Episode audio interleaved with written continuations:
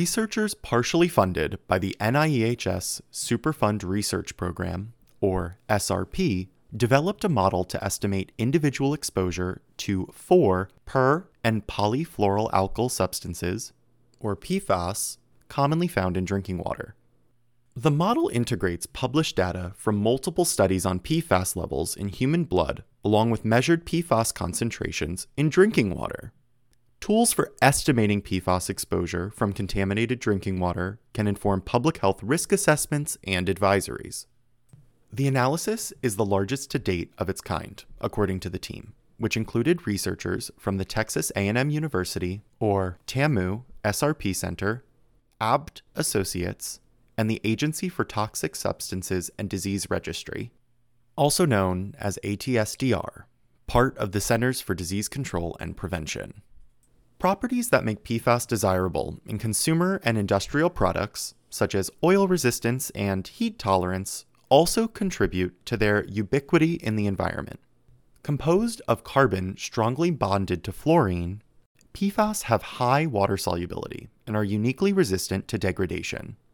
As a result, they can accumulate in organisms through inhalation or ingestion, potentially contributing to adverse health effects such as immune system deficits and reduced fetal development, among other problems.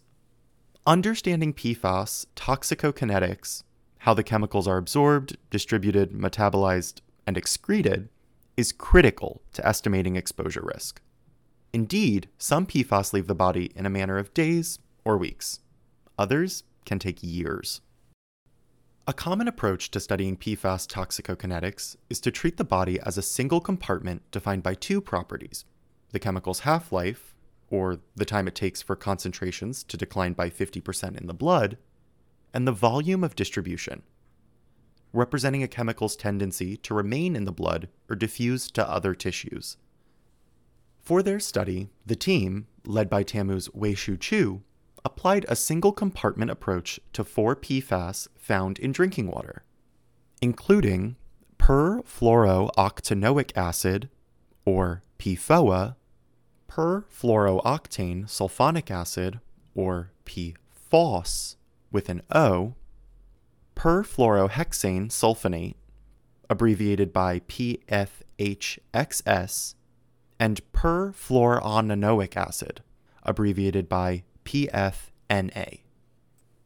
They included studies spanning a wide geography for which details on PFAS drinking water levels and community or individual level blood concentrations were available. If a given study provided information on blood levels but not drinking water, the team searched for water data that corresponded with the time and location of the study. Given the possibility of PFAS exposures from other sources, they also incorporated information on background exposures collected from the National Health and Nutrition Examination Survey, commonly referred to as NHANES, for years closely corresponding to the study data. Next, they randomly divided their data into two sets one to train the model, and the other to test its predictive abilities. To fine tune the model, they applied Bayesian statistical analysis, an iterative method for finding the values of half life and volume of distribution that best fit the data across all the studies, while also estimating how much variability there is across a population. The model accurately predicted test data, which represented many individuals across 13 studies. In addition, the team varied multiple assumptions that went into the analysis, such as which data were used to train versus test the model predictions. The results were virtually identical under all variations, suggesting that the analysis was robust.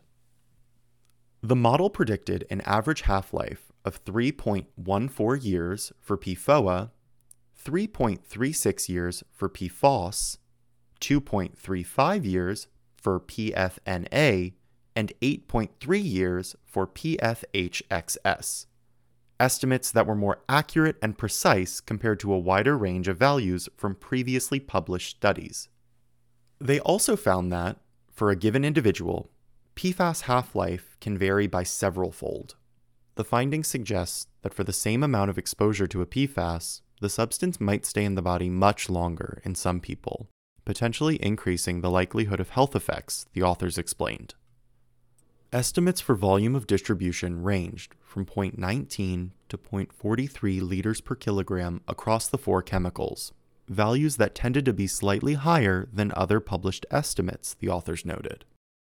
The higher values indicate that, for a certain concentration of PFAS in the blood, some amount probably diffuses to other parts of the body before getting eliminated, the team suggested. The study methods can be applied to other PFAS, according to the researchers, and the findings can inform both risk assessment and risk communication. Indeed, their work forms the basis of a new web based tool maintained by ATSDR to help the public estimate personal exposure to PFAS in tap water. If you'd like to learn more about this research, visit the Superfund Research Program website at niehs.nih.gov slash SRP. From there, click on the research brief title under the banner and refer to the additional information listed under the research brief. If you have any questions or comments about this month's podcast, send an email to srpinfo at niehs.nih.gov. Join us next month as we discuss more exciting research and technology developments from the Superfund Research Program.